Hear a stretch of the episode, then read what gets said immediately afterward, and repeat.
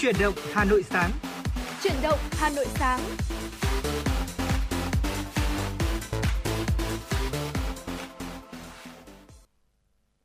Mến chào quý vị thính giả, chào mừng quý vị đến với chương trình Chuyển động Hà Nội sáng, được phát sóng trên tần số FM 96 MHz của Đài Phát thanh Truyền hình Hà Nội và đồng thời chương trình cũng đang được phát sóng trực tuyến trên website hanoionline.vn. Và đồng hành cùng với quý vị trong buổi sáng ngày hôm nay, 60 phút trực tiếp trên làn sóng của FM 96 sẽ là Bảo Trâm và Thu Thảo. Quý vị thân mến, quý vị đừng quên hai kênh tương tác cùng với Chuyển động Hà Nội, số hotline 024 3773 6688 cũng như là trang fanpage FM96 Thời sự Hà Nội quý vị nhé. Mình hoàn toàn có thể gọi điện thoại đến số hotline cũng như là nhắn tin thông qua trang fanpage này để có thể yêu cầu những giai điệu âm nhạc cũng như là chia sẻ với chuyển động Hà Nội những thông tin, những chủ đề mà quý vị chúng ta quan tâm. Và trong 60 phút của chuyển động Hà Nội sáng nay sẽ có rất nhiều những tin tức được cập nhật bởi biên tập viên của chương trình sẽ được ờ, thông tin sẽ được truyền tải tới quý vị Bên cạnh đó sẽ là những tiểu mục vô cùng hấp dẫn như khám phá Hà Nội. Chúng ta sẽ cùng khám phá về nhà hát múa rối Thăng Long. Và cuối cùng sẽ là chuyên mục nhìn ra thế giới và ngoài ra sẽ có những giai điệu âm nhạc mà chúng tôi đã lựa chọn để phát tặng tới quý vị thính giả trong buổi sáng ngày hôm nay. Và một lần nữa xin được nhắc lại số hotline của chương trình 024 3773 6688. Chúng tôi hy vọng rằng là trong buổi sáng ngày hôm nay, 60 phút của chủ động Hà Nội sẽ nhận được thật là nhiều những ờ, ý kiến góp ý của quý vị thính giả, ờ, những thông tin được cập nhật từ chính quý vị thính giả gửi về và ờ, cũng như là những giai điệu âm nhạc để chúng tôi có thể đáp ứng và ngoài ra thì quý vị hoàn toàn có thể gửi tặng những lời nhắn yêu thương tới người thân của mình nữa. Và đó chính là tất cả những nội dung sẽ được truyền tải từ quý vị trong uh, chuyển động Hà Nội sáng nay 60 phút trực tiếp của chương trình. Và mở đầu chương trình ngày hôm nay trước khi đến với những thông tin đầu tiên uh, xin mời quý vị sẽ cùng đến với một giai điệu âm nhạc được thể hiện bởi Đinh Mạnh Ninh ca khúc Hà Nội Hà Nội.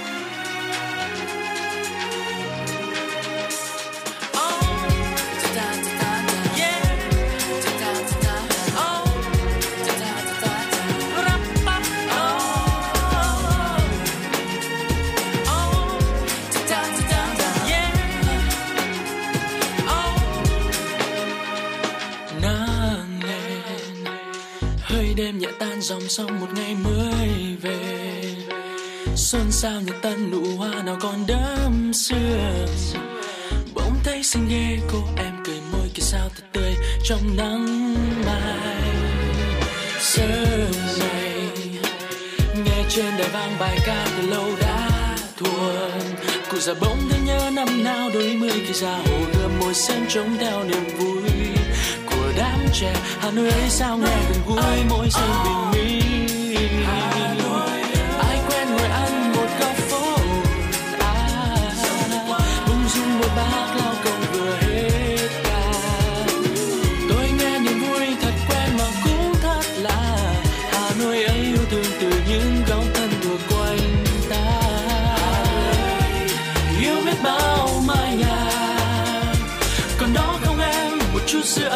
ô rêu phong.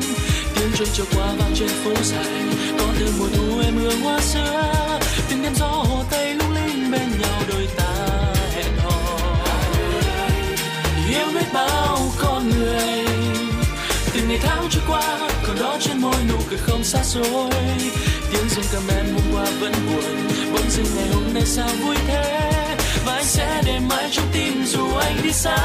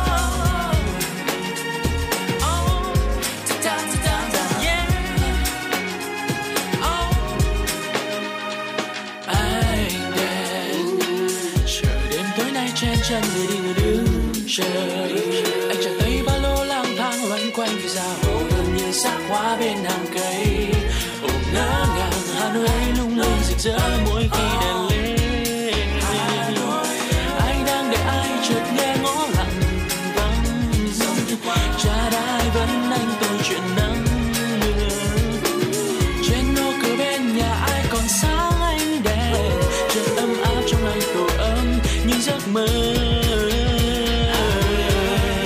Yêu biết bao mai nào còn đó không em. Một chút sữa âm nhưng cửa ô xem phong. Tiếng chuông trôi qua vang trên phố dài, còn thêm mùa thu em hương hoa sữa từng đêm gió hồ tây lung linh bên nhau đôi ta hẹn hò. Hà Nội ơi, yêu biết bao con người. Từng ngày tháng trôi qua còn đó trên môi, nụ cười không xa xôi dưng cầm em hôm qua vẫn vui bỗng dưng ngày hôm nay sao vui thế. Và anh sẽ để mãi trong tim, dù anh đi xa.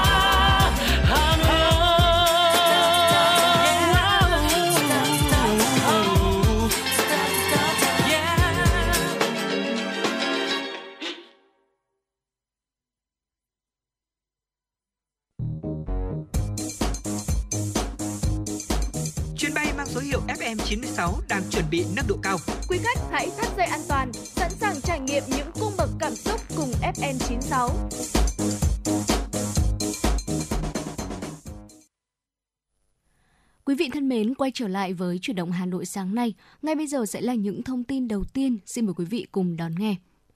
Nhằm tăng cường hoạt động xúc tiến thương mại gắn với đẩy mạnh xây dựng thương hiệu hàng Việt Nam, kích cầu tiêu dùng, đa dạng hình thức mua hàng, khuyến mại, đẩy mạnh hoạt động sản xuất kinh doanh, lưu thông góp phần phục hồi và phát triển kinh tế. Ngày hôm qua, Cục Xúc tiến Thương mại Bộ Công Thương đã tổ chức lễ phát động chương trình khuyến mại tập trung quốc gia năm 2023 Việt Nam Grand Sale 2023 diễn ra từ ngày 4 tháng 12 năm nay đến ngày 10 tháng 1 năm 2024 trên phạm vi toàn quốc. Tại lễ phát động, ông Lê Hoàng Tài, Phó Cục trưởng Cục Xúc tiến Thương mại Bộ Công Thương nhấn mạnh, Chương trình khuyến mại tập trung quốc gia năm 2023 Việt Nam Grand Sale 2023 được xây dựng và triển khai trên cơ sở tạo ra một mùa đặc biệt trong năm 2023 để tất cả các doanh nghiệp thuộc mọi lĩnh vực, ngành nghề kinh tế của Việt Nam có thể chủ động xây dựng và thực hiện chương trình khuyến mại với hiệu ứng kết nối cung cầu được lan tỏa mạnh mẽ và rộng khắp trên cả nước thông qua hoạt động thương mại truyền thống và thương mại điện tử các địa phương, tổ chức và doanh nghiệp sẽ chủ động phối hợp để triển khai hoạt động khuyến mại kết hợp với hoạt động hội trợ, triển lãm, các sự kiện tại địa phương để không những thúc đẩy tiêu dùng nội địa mà còn góp phần thu hút khách du lịch quốc tế đến với Việt Nam. Bộ Giao thông Vận tải vừa ban hành thông tư số 34 về sửa đổi bổ sung một số điều của thông tư số 17 của Bộ Giao thông Vận tải, ban hành khung giá dịch vụ vận chuyển hành khách trên các đường bay nội địa. Thông tư 34 có hiệu lực từ ngày 1 tháng 3 năm 2024. Theo đó, thông tư sửa đổi khung giá dịch vụ vận chuyển hành khách hạng phổ thông cơ bản. Các đường bay có khoảng cách dưới 500 km có mức giá trần là 1 triệu 600 nghìn đồng một vé một chiều với đường bay phát triển kinh tế xã hội và 1 triệu 700 nghìn đồng một vé một chiều với các đường bay khác. Các nhóm đường bay còn lại chịu mức tăng giá từ 50.000 đến 250.000 đồng một vé một chiều so với quy định cũ, phụ thuộc vào độ dài từng đường bay. Thông tin tiếp theo chúng tôi cập nhật từ quý vị trong buổi sáng ngày hôm nay.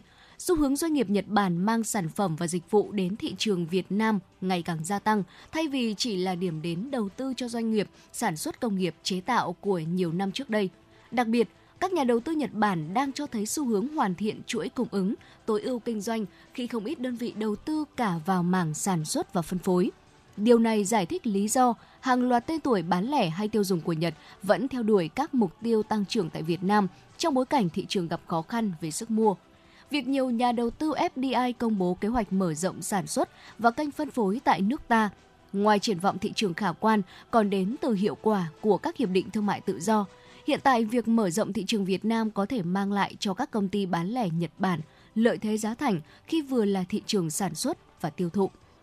Bà Trần Thị Phương Lan, quyền Giám đốc Sở Công Thương Hà Nội thông tin, hưởng ứng chương trình khuyến mại tập trung quốc gia do Bộ Công Thương phát động, Hà Nội tiếp tục triển khai chương trình khuyến mại tập trung quốc gia do Bộ Công Thương phát động. Hà Nội triển khai chương trình khuyến mại tập trung của thành phố. thành phố Hà Nội tiếp nhận trên 12.000 thông báo đăng ký khuyến mại của các doanh nghiệp, tổng giá trị ước tính khoảng trên 25.000 tỷ đồng. Bao gồm nhiều lĩnh vực như thực phẩm, hàng tiêu dùng, thời trang, may mặc, điện, điện tử, viễn thông và ngân hàng, bất động sản. Chương trình khuyến mại tập trung đã góp phần tăng tổng mức bán lẻ và doanh thu dịch vụ, đồng thời kiềm chế lạm phát trên địa bàn thành phố. Và thưa quý vị, đó chính là những thông tin đầu tiên được cập nhật trong chuyển động Hà Nội sáng ngày hôm nay. Phần thời lượng tiếp theo của chương trình, xin mời quý vị chúng ta sẽ cùng quay trở lại với không gian âm nhạc của chuyển động Hà Nội. Ca khúc tự nguyện được thể hiện bởi Hồ Quỳnh Hương sẽ được gửi tới quý vị ngay sau đây. Xin mời quý vị chúng ta sẽ cùng thư giãn.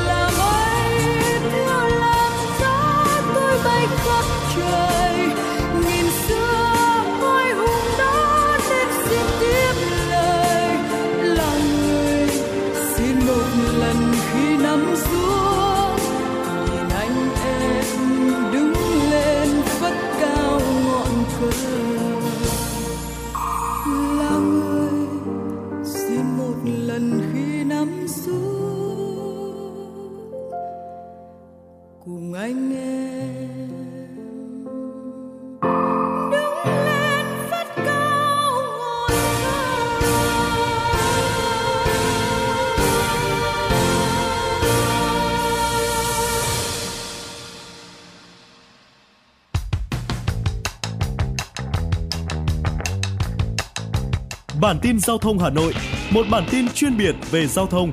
Những vấn đề dân sinh bức xúc liên quan đến công tác tổ chức giao thông, trật tự an toàn giao thông, tình hình giao thông tại các nút giao thông trọng điểm trên địa bàn thành phố sẽ được các phóng viên Đài Hà Nội cập nhật liên tục, nhanh chóng, chính xác từ hiện trường một cách chân thực.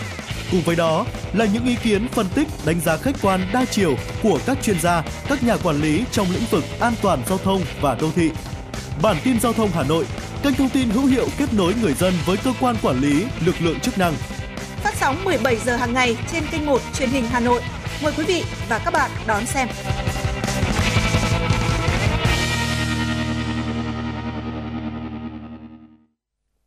Vâng thưa quý vị thân mến, quay trở lại với chuyển động Hà Nội sáng ngày hôm nay, chúng ta sẽ cùng đến với tiểu mục khám phá Hà Nội.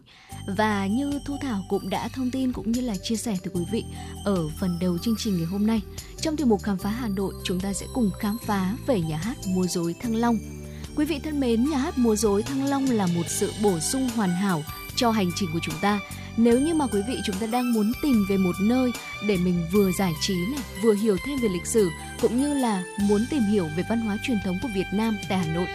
Không chỉ đơn thuần là một buổi biểu diễn múa rối, nhà hát múa rối nước Thăng Long mang đến sự kết hợp độc đáo giữa nghệ thuật truyền thống và cách kể chuyện, mang đến cho chúng ta một lát cắt chân thực về nét duyên dáng của vùng nông thôn Việt Nam ngay trong nhịp sống hối hả và nhộn nhịp của Hà Nội.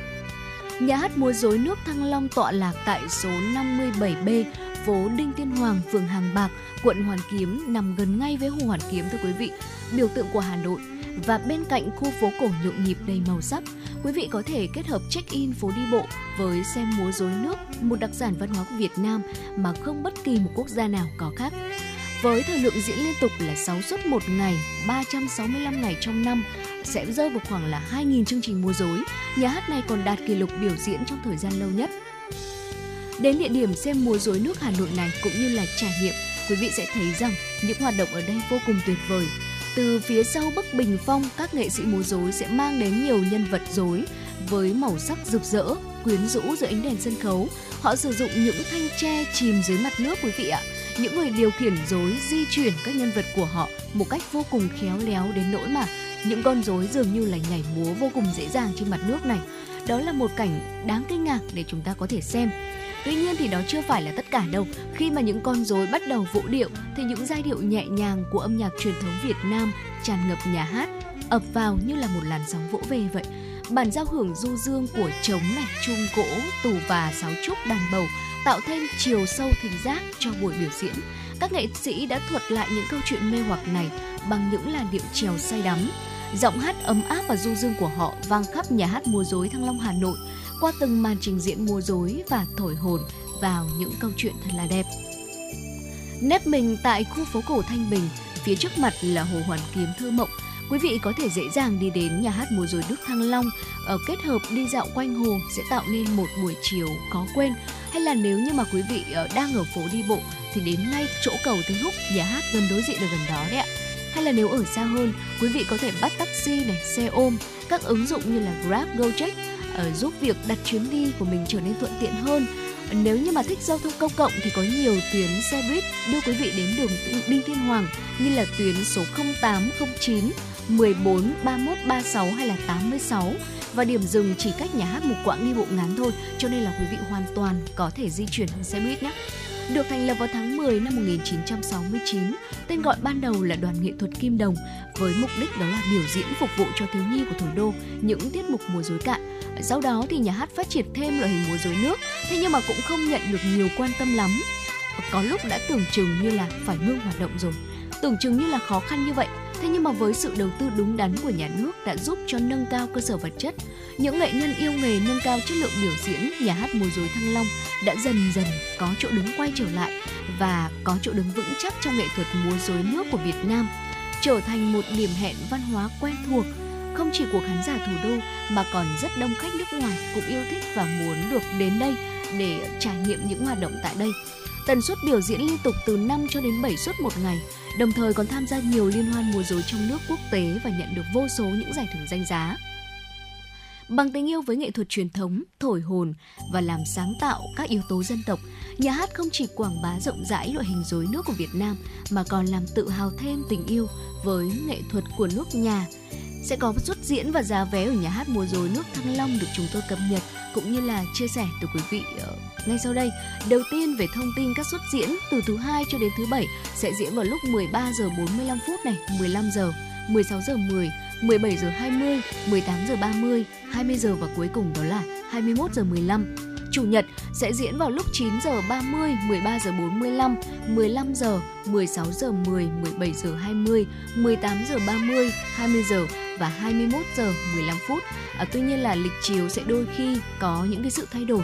À, do đó mà khi đến Hà Nội muốn xem ờ, mùa rối nước thì quý vị nên kiểm tra lại trên trang web chính thức và nhớ là nhận vé vào cửa trước khi chương trình diễn ra 30 phút quý vị nhé. Giá vé xem biểu diễn múa rối nước tại nhà hát này sẽ được chia thành 3 hạng như sau. Đầu tiên, vé VIP, đó là hàng ghế thứ nhất ngay gần sân khấu thôi, 200.000 đồng một khách.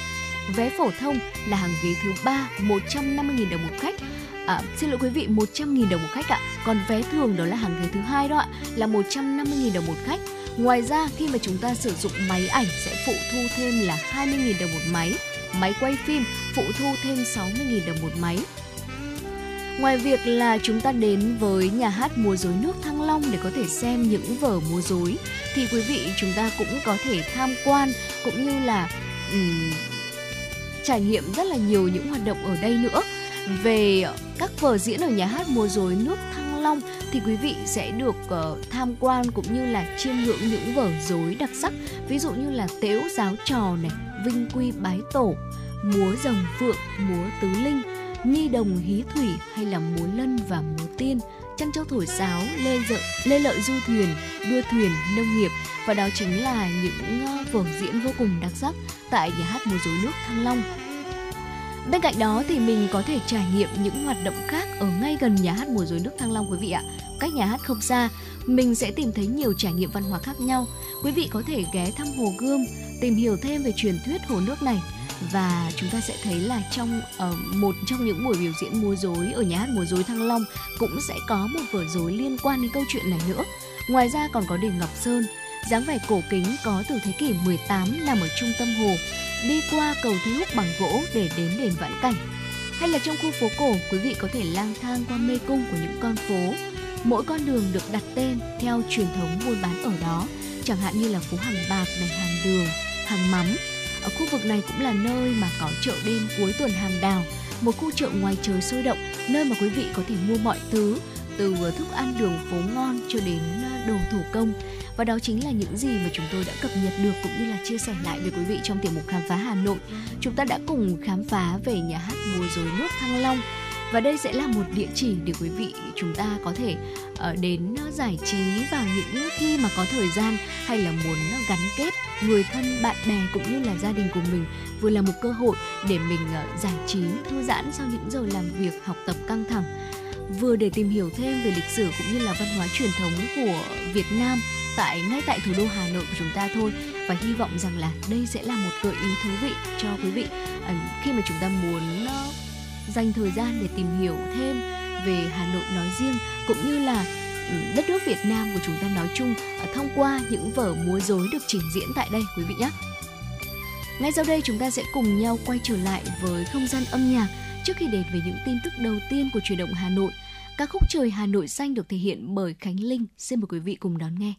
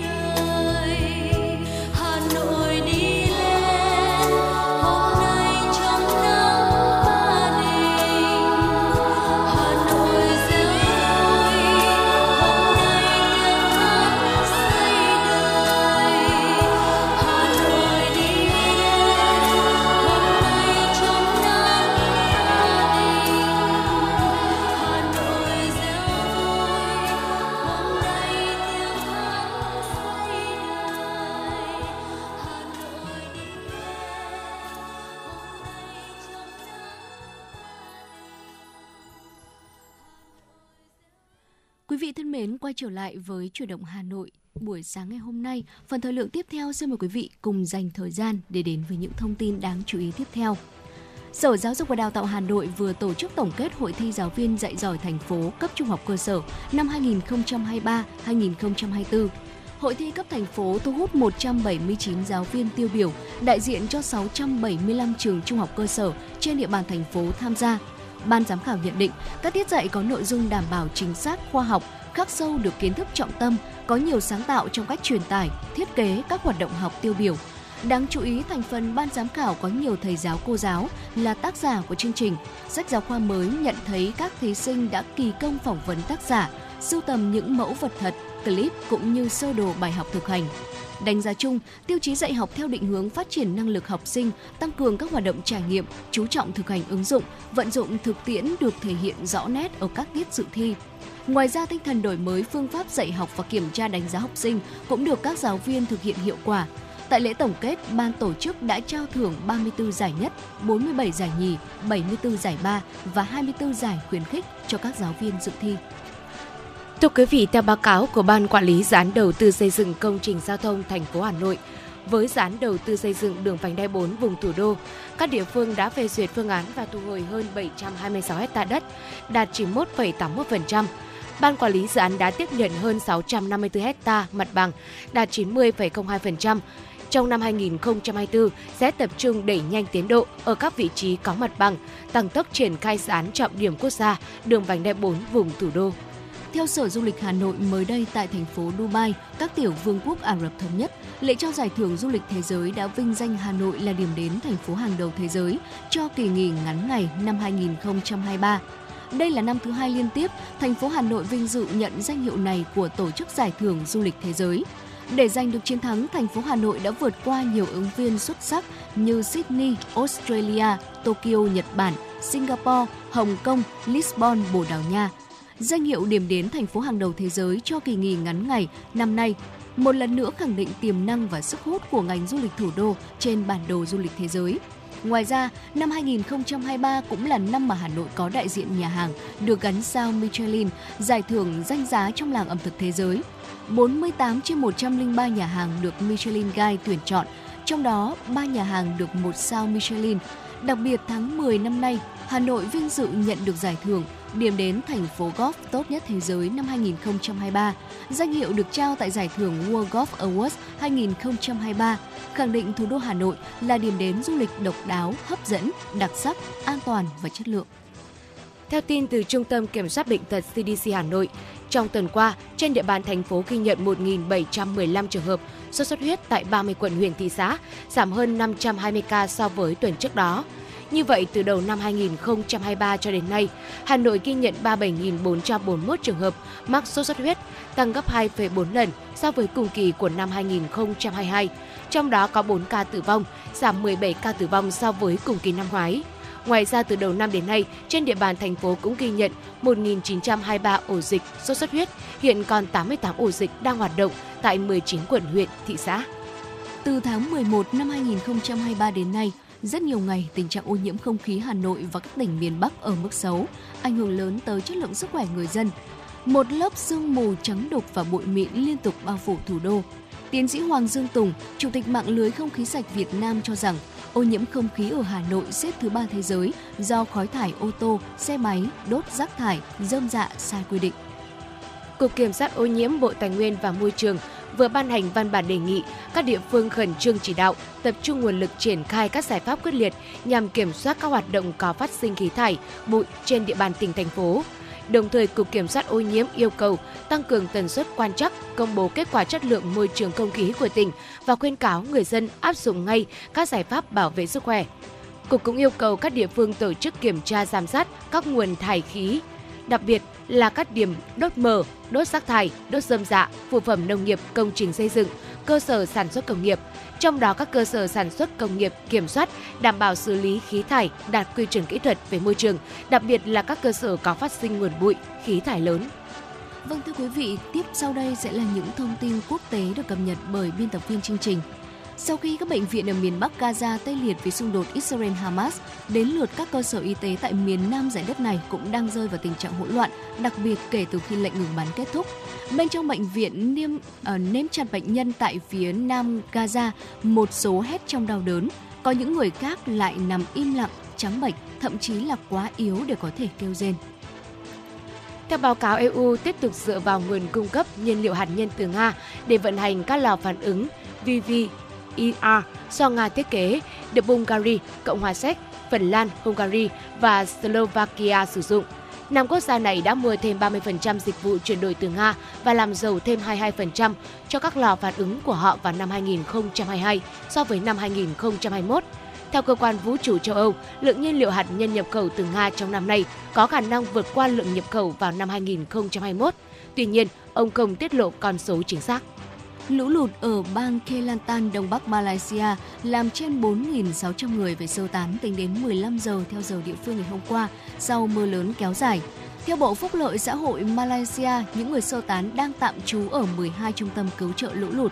Cơ quan khí tượng đưa ra cảnh báo về mưa lớn do mưa mùa ở Đông Bắc thường kéo dài từ tháng 10 đến tháng 3 với gió mạnh và biển động dự kiến tại các bang phía Bắc và vùng duyên hải phía Đông.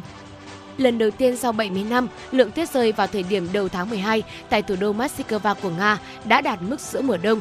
Trung tâm khí tượng thủy văn Nga đã đưa ra mức cảnh báo nguy hiểm màu cam ở thủ đô và khu vực của tỉnh Moscow. Moscow.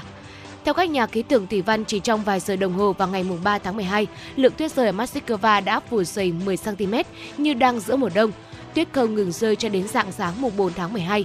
Ước tính trong vòng 24 giờ, 1 phần 3 lượng tuyết hàng tháng đã rơi. Độ dày của lớp tuyết phủ có thể tăng đến 28 cm, cao gấp 4 lần so với mức trung bình vào đầu mùa đông. Thưa quý vị, lực lượng cứu hộ Indonesia đã tìm thấy 11 thi thể của các nhà leo núi sau khi ngọn núi lửa Marapi ở Tây Sumatra bất ngờ phun trào. Hiện vẫn còn 12 người khác đang mất tích. Giám đốc Trung tâm Giảm nhẹ thiên tai địa chất và núi lửa Indonesia cho biết, vụ phun trào diễn ra đột ngột do cơ quan này chưa ghi nhận bất kỳ sự gia tăng đáng kể nào trong hoạt động núi lửa gần đây. Có 75 người đang leo núi trong khu vực khi vụ phun trào bất ngờ xảy ra. 19 người trở về an toàn, trong khi một số người khác mất tích và hiện hoạt động tìm kiếm những người mất tích tạm thời bị dừng lại do lo ngại về an toàn. Theo tờ Financial Times, các ngân hàng trung ương lớn trên thế giới đã bị chỉ trích là phản ứng quá chậm chạp trước những dấu hiệu cho thấy cuộc khủng hoảng lạm phát đang tăng biến. Một số nhà hoạch định chính sách cảnh báo rằng nếu chờ đợi quá lâu mới cắt giảm chi phí đi vay, các ngân hàng trung ương có thể gây tổn hại cho nền kinh tế đang suy yếu. Cơ quan quản lý biên giới Nam Phi cho biết lực lượng chức năng nước này đã phát hiện 40 xe buýt chở 443 trẻ em không có người thân đi cùng, tìm cách nhập cảnh từ Zimbabwe. Qua khám xét, lực lượng chức năng phát hiện nhiều trẻ em dưới 8 tuổi đi trên các xe buýt mà không có cha mẹ hay người giám hộ. Phía Nam Phi đã không cho phép số trẻ em này nhập cảnh và yêu cầu các quan chức Zimbabwe xử lý thủ tục đưa các em quay về. Và thưa quý vị, đó chính là những thông tin đáng chú ý trong nước và quốc tế được cập nhật trong chuyển động Hà Nội sáng ngày hôm nay. Phần thời lượng tiếp theo của chương trình, xin mời quý vị sẽ cùng đến với chuyên mục Nhìn ra thế giới.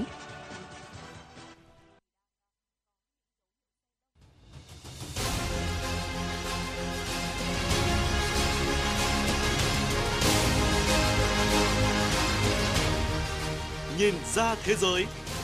Nhìn ra thế giới.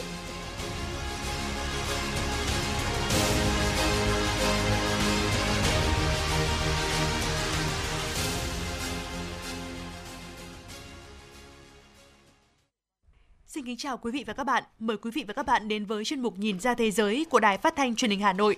Thưa các bạn, theo Tổ chức Lương thực và Nông nghiệp của Liên Hợp Quốc, sản xuất nông nghiệp là lĩnh vực chịu tác động nặng nề nhất của biến đổi khí hậu, nhưng cũng là một trong những nguyên nhân gây ra biến đổi khí hậu.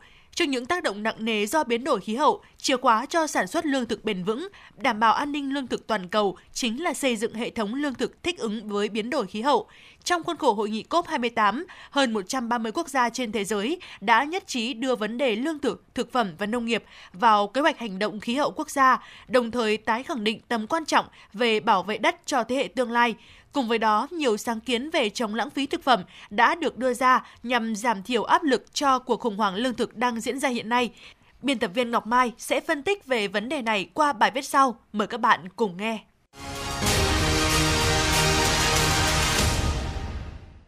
Thưa quý vị, biến đổi khí hậu ngày càng gia tăng, xung đột leo thang, giá lương thực thế giới biến động và hơn 345 triệu người đang trên bờ vực nạn đói. Tình trạng mất an ninh lương thực hiện nay được đánh giá là nghiêm trọng nhất trong nhiều năm và xu hướng này có thể trở nên tồi tệ hơn nếu thế giới không nhanh chóng có giải pháp ứng phó. Trong nỗ lực hướng tới xây dựng hệ thống thực phẩm bền vững, thích ứng với khí hậu và góp phần bảo đảm an ninh lương thực, tại hội nghị lần thứ 28, các bên tham gia Công ước khung của Liên Hợp Quốc về biến đổi khí hậu COP28 đang diễn ra tại thành phố Dubai, các tiểu vương quốc Ả Rập Thống Nhất UAE. Hơn 130 quốc gia trên thế giới đã nhất trí tăng cường chuyển đổi hệ thống thực phẩm, gắn nỗ lực này với kế hoạch quốc gia về giảm khí thải. Theo Liên Hợp Quốc, hệ thống thực phẩm tạo ra hơn 30% lượng khí nhà kính do các hoạt động của con người, nhưng đang ngày càng bị tác động do hiện tượng nóng lên toàn cầu và mất đa dạng sinh học. Lần đầu tiên trong nhiều thập kỷ, vấn đề lương thực và nông nghiệp chiếm vị trí trung tâm trong chương trình nghị sự tại Hội nghị khí hậu thường niên của Liên Hợp Quốc. UAE, chủ nhà COP28 cho biết, hơn 130 quốc gia đã ký tuyên bố chung cam kết đưa hệ thống thực phẩm bao gồm tất cả công đoạn từ sản xuất đến tiêu dùng trở thành tâm điểm trong chiến lược quốc gia nhằm giải quyết vấn đề biến đổi khí hậu. Ông Majid Al-Suwadi, Tổng Giám đốc COP28 cho biết, 134 quốc gia đã ký tuyên bố về lương thực và nông nghiệp của UAE.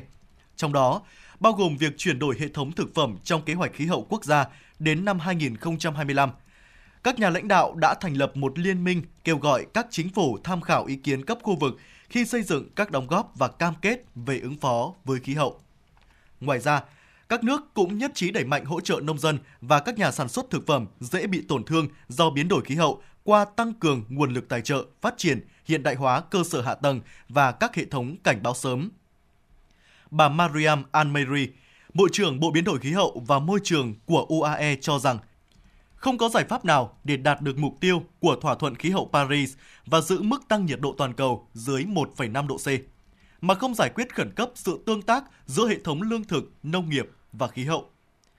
Cũng theo tuyên bố chung, 134 quốc gia ký kết văn kiện là nơi sinh sống của 5,7 tỷ người, tạo ra lượng khí thải nhà kính chiếm tới 75% tổng lượng khí thải từ hệ thống sản xuất lương thực toàn cầu, hoặc 25% tổng lượng khí thải trên toàn thế giới. Trong số các quốc gia ký vào tuyên bố chung có Mỹ, Trung Quốc, Brazil và Liên minh châu Âu EU.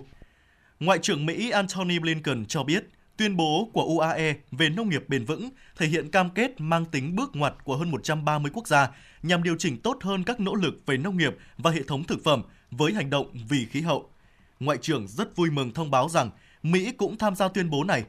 Trên khắp thế giới, 700 triệu người bị suy dinh dưỡng kinh niên, khoảng một nửa số này phải đối mặt với tình trạng mất an ninh lương thực nghiêm trọng. Cuộc khủng hoảng này trở nên tồi tệ hơn do khí hậu ấm lên và các hiện tượng thời tiết khắc nghiệt. Theo các nhà phân tích, tuyên bố về lương thực và nông nghiệp của UAE dù không đề cập nhiều đến các hành động cụ thể nhằm thích ứng với biến đổi khí hậu và giảm lượng khí thải, nhưng nó đã gửi đi một thông điệp mạnh mẽ cho dư luận thế giới về một vấn đề quan trọng đang diễn ra hiện nay – xây dựng hệ thống thực phẩm bền vững, linh hoạt, hành động nhiều hơn và ngay lập tức để ngăn chặn khủng hoảng lương thực và suy dinh dưỡng. Cùng với quyết tâm bảo đảm an ninh lương thực, các nỗ lực khác nhằm chống biến đổi khí hậu cũng được thông qua tại COP28. Trong đó, hơn 110 quốc gia tán thành tăng gấp 3 công suất năng lượng tái tạo vào năm 2030. Ngoài ra, 50 công ty dầu khí chiếm 40% sản lượng toàn cầu đã cam kết khử carbon trong hoạt động của họ từ nay đến hết năm 2050. Bên lề hội nghị, nhiều thỏa thuận song phương về hợp tác chuyển đổi xanh giữa các nước cũng đã được ký kết. Đáng chú ý là thỏa thuận giữa UAE và Kazakhstan về hợp tác phát triển lĩnh vực năng lượng tái tạo cho quốc gia Trung Á, bao gồm việc phát triển dự án điện gió quy mô lớn. Hiện tại nông nghiệp cung cấp đủ lương thực cho 8 tỷ người trên thế giới, mặc dù nhiều người không được tiếp cận đầy đủ. Tuy nhiên, để nuôi sống dân số toàn cầu 10 tỷ người vào năm 2050, đất trồng trọt sẽ cần phải mở rộng thêm từ 171 triệu đến 301 triệu hecta so với năm 2010.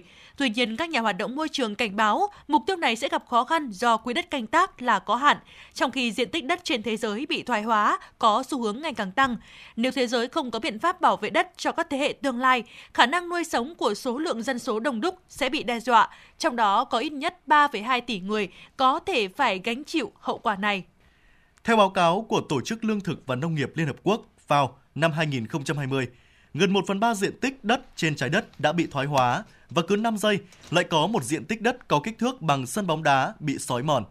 Nghiêm trọng hơn, đất đai, màu mỡ không thể dễ dàng được thay thế hoặc bổ sung. Trái đất phải mất 100 năm để tạo ra chỉ nửa cm đất màu mỡ từ lớp đá trầm tích. Điều đó có nghĩa là thế giới hiện đang mất đất nhanh hơn từ 50 đến 100 lần so với khả năng tái tạo.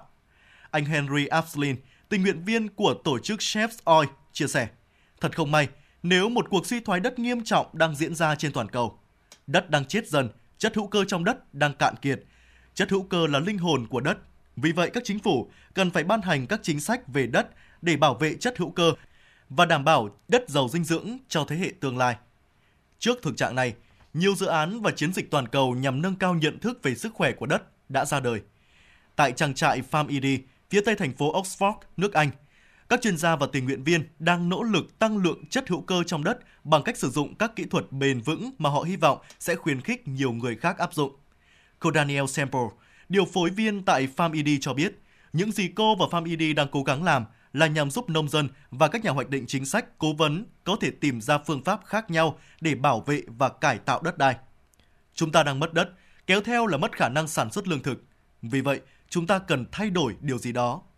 Không chỉ thử nghiệm với trái cây và rau quả, trang trại Farm ED còn trồng lúa mì bằng hệ thống luân canh cây trồng 8 năm không cần phân bón hay thuốc trừ sâu.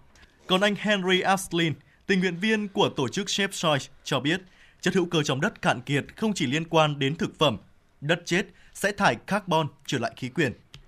Chúng ta sẽ chứng kiến sự suy giảm đa dạng sinh học rất lớn nếu điều này xảy ra. Không nhất thiết phải có một cách nhất định để bổ sung chất hữu cơ trở lại đất. Điều bắt buộc là nông dân phải được hỗ trợ để đảm bảo có lượng chất hữu cơ tối thiểu hoặc sự sống trong đất. Điều này có thể được thực hiện thông qua thay đổi chính sách và các biện pháp khuyến khích. Trong khuôn khổ hội nghị COP28 năm nay, các nhà lãnh đạo một lần nữa nhấn mạnh về mối liên hệ quý giá giữa đất và sự tồn tại của hành tinh. Bên lề hội nghị, ông Sadhguru, nhà sáng lập chiến dịch Chef cho rằng việc tăng lượng chất hữu cơ trong đất lên tối thiểu từ 3 đến 6% tùy theo điều kiện khu vực là chìa khóa để đảm bảo độ màu mỡ cho đất cho các thế hệ tương lai. Nông nghiệp dựa vào cây xanh, kết hợp trồng cây che phủ và luân canh cây trồng là những giải pháp khả thi. Thất thoát và lãng phí thực phẩm vừa là vấn đề môi trường, vừa là vấn đề kinh tế, chiếm từ 8% đến 10% lượng phát khí thải nhà kính và gây thiệt hại kinh tế toàn cầu 1.000 tỷ đô la Mỹ mỗi năm. Theo nghiên cứu được công bố trên tạp chí Nature Food, khoảng 30% lương thực toàn cầu, tương đương 1,3 tỷ tấn bị lãng phí hoặc thất thoát mỗi năm. Do đó, việc giảm thất thoát và lãng phí thực phẩm được xem là giải pháp cấp bách và lâu dài để cải thiện an ninh lương thực, hỗ trợ các cộng đồng dễ bị tổn thương. Mới đây tại Ấn Độ, các nhà khoa học đã cho ra mắt máy sấy thực phẩm chạy bằng năng lượng mặt trời, giúp những nông dân nghèo nhất nước này giảm lãng phí thực phẩm, tăng thu nhập và bảo vệ môi trường. Sáng kiến đã được vinh dự trao tặng giải thưởng Earthshot trị giá 1 triệu bảng Anh cho những nỗ lực vì khí hậu. Tại Ấn Độ, quốc gia đông dân nhất thế giới có tới 40% các sản phẩm thực phẩm bị lãng phí mỗi năm do không được bảo quản đúng cách, đặc biệt là tại các khu vực hẻo lánh của đất nước. Trong khi đó, gần 195 triệu người ở Ấn Độ đang trong tình trạng thiếu lương thực mỗi ngày. Đây là một nghịch lý đáng báo động. Khi báo cáo mới đây của Diễn đàn Kinh tế Thế giới cho biết sản xuất lương thực không phải là vấn đề chính của đất nước tỷ dân. Ấn Độ đứng thứ hai thế giới về sản lượng nông nghiệp, trung bình đạt 270 triệu tấn, trong khi New Delhi chỉ cần 225 đến 230 triệu tấn thực phẩm mỗi năm để nuôi sống dân số. Nghịch lý này đã thôi thúc các nhà nghiên cứu ở công ty S4S Technologies phát triển mô hình máy sấy thực phẩm chạy bằng năng lượng mặt trời, giúp giảm thiểu lượng nông sản bị bỏ đi do hư hỏng trong quá trình thu hoạch hoặc vận chuyển. Bà Nidhi Pant, nhà sáng lập công ty công nghệ S4S cho biết có hai vấn đề lớn. Đầu tiên là sự lãng phí xảy ra từ trang trại đến thị trường tiêu thụ. Thứ hai là người nông dân không nhận được mức giá phù hợp với công sức của họ. Đây là lý do chính thôi thúc công ty công nghệ S4S sáng chế ra chiếc máy sấy nông sản nhằm giảm thiểu sự lãng phí và mang đến mức thu nhập tốt hơn cho người nông dân. Không chỉ vận hành bằng nguồn năng lượng sạch, máy sấy thực phẩm của công ty S4S Technologies còn có thể giúp người dân tiết kiệm thời gian bằng 1 phần 10 so với cách phơi khô truyền thống. Thực phẩm được sấy khô cũng có thể được bảo quản trong vòng 12 tháng. Bà Nidhi Pant, nhà sáng lập công ty công nghệ S4S cho biết, ở Ấn Độ, sử dụng cách truyền thống là phơi nắng để làm khô sản phẩm, nhưng thường phải mất từ 6 đến 10 ngày dẫn đến nhiều vi sinh vật và nấm phát triển. Sử dụng máy sấy bằng năng lượng mặt trời có thể sấy khô sản phẩm trong vòng từ 6 đến 8 giờ, nhờ đó duy trì được 80 đến 95% dinh dưỡng. Việc thiếu kho dự trữ cũng là nguyên nhân khiến những người nông dân Ấn Độ buộc phải bán nông sản tươi của mình ngay sau khi thu hoạch với mức giá thấp. Bà Shobra Rathod, một nông dân ở Ấn Độ cho biết, những mẩu gừng nhỏ trước đây thường bị lãng phí, nhưng giờ đây bà có thể cắt nhỏ và sấy khô chúng nhờ có máy sấy thực phẩm bằng năng lượng mặt trời. Khi nó khô, công ty còn giúp bà bán được nhiều sản phẩm hơn, kiếm được nhiều tiền hơn. Nhờ vậy cuộc sống của gia đình bà được cải thiện. Hiện S4S Technologies đang làm việc với 3.000 hộ nông dân hoặc hợp tác xã quy mô nhỏ tại 270 địa điểm trên khắp Ấn Độ để thu mua và bán sản phẩm trực tiếp cho một số nhà sản xuất thực phẩm lớn nhất thế giới, bao gồm Sodexo, Nestle và Unilever.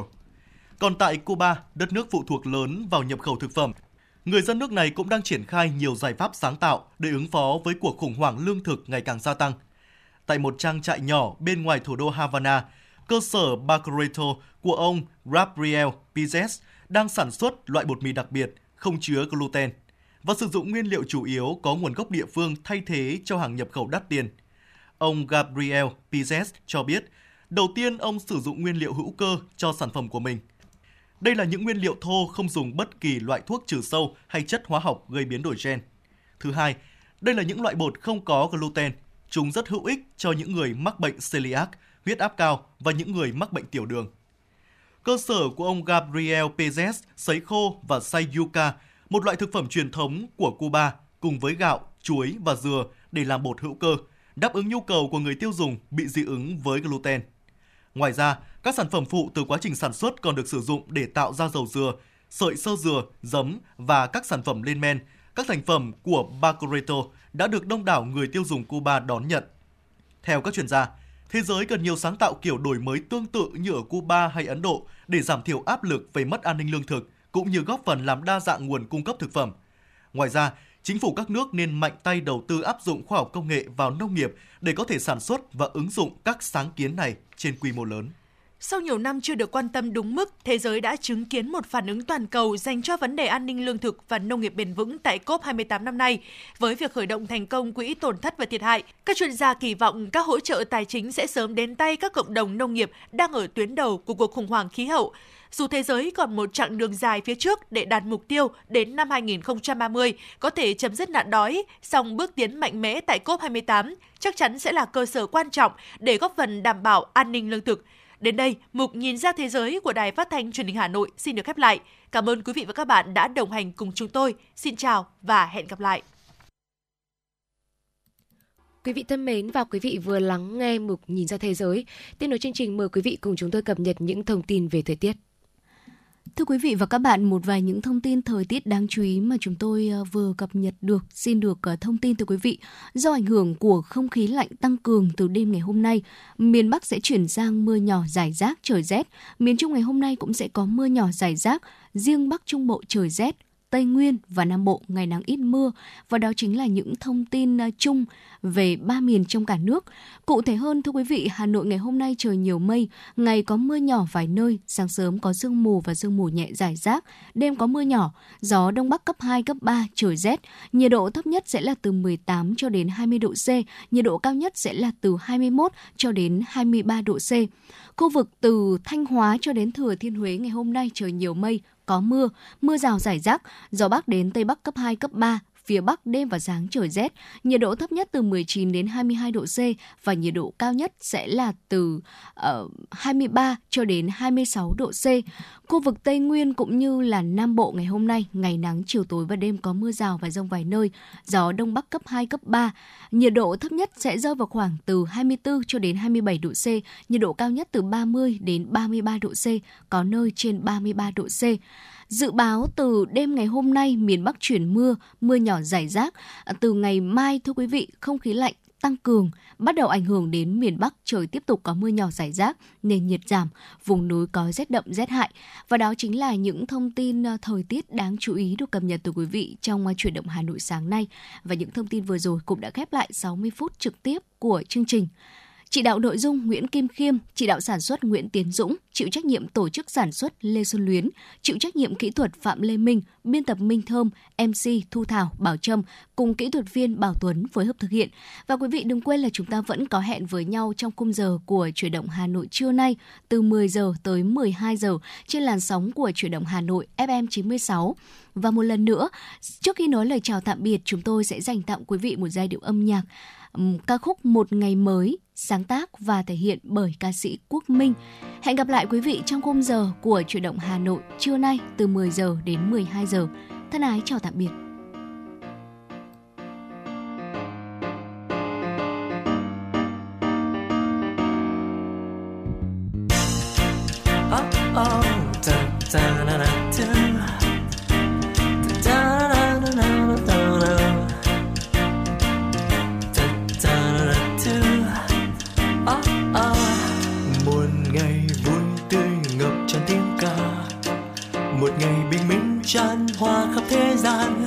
Một ngày với tóc rối bời một ngày riêng của tôi. Oh, oh. ngồi cà phê nghe radio radio. Cho tôi dường như quên đi u sầu không đắn đo. Và bờ môi khá hát vang lên câu ca. Một ngày tôi biết yêu. Yeah. ngày tháng vẫn chờ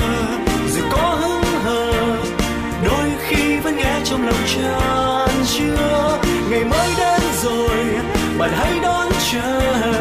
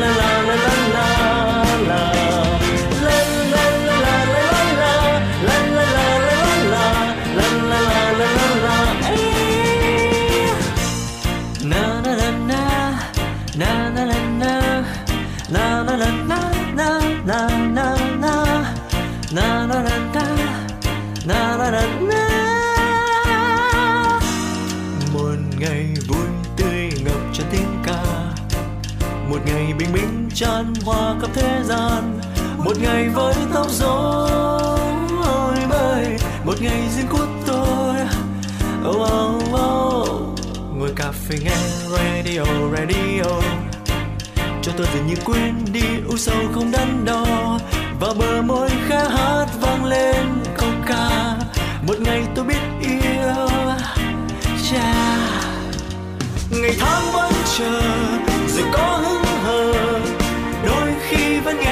tràn chưa? Ngày mới đến rồi bạn hãy đón chờ.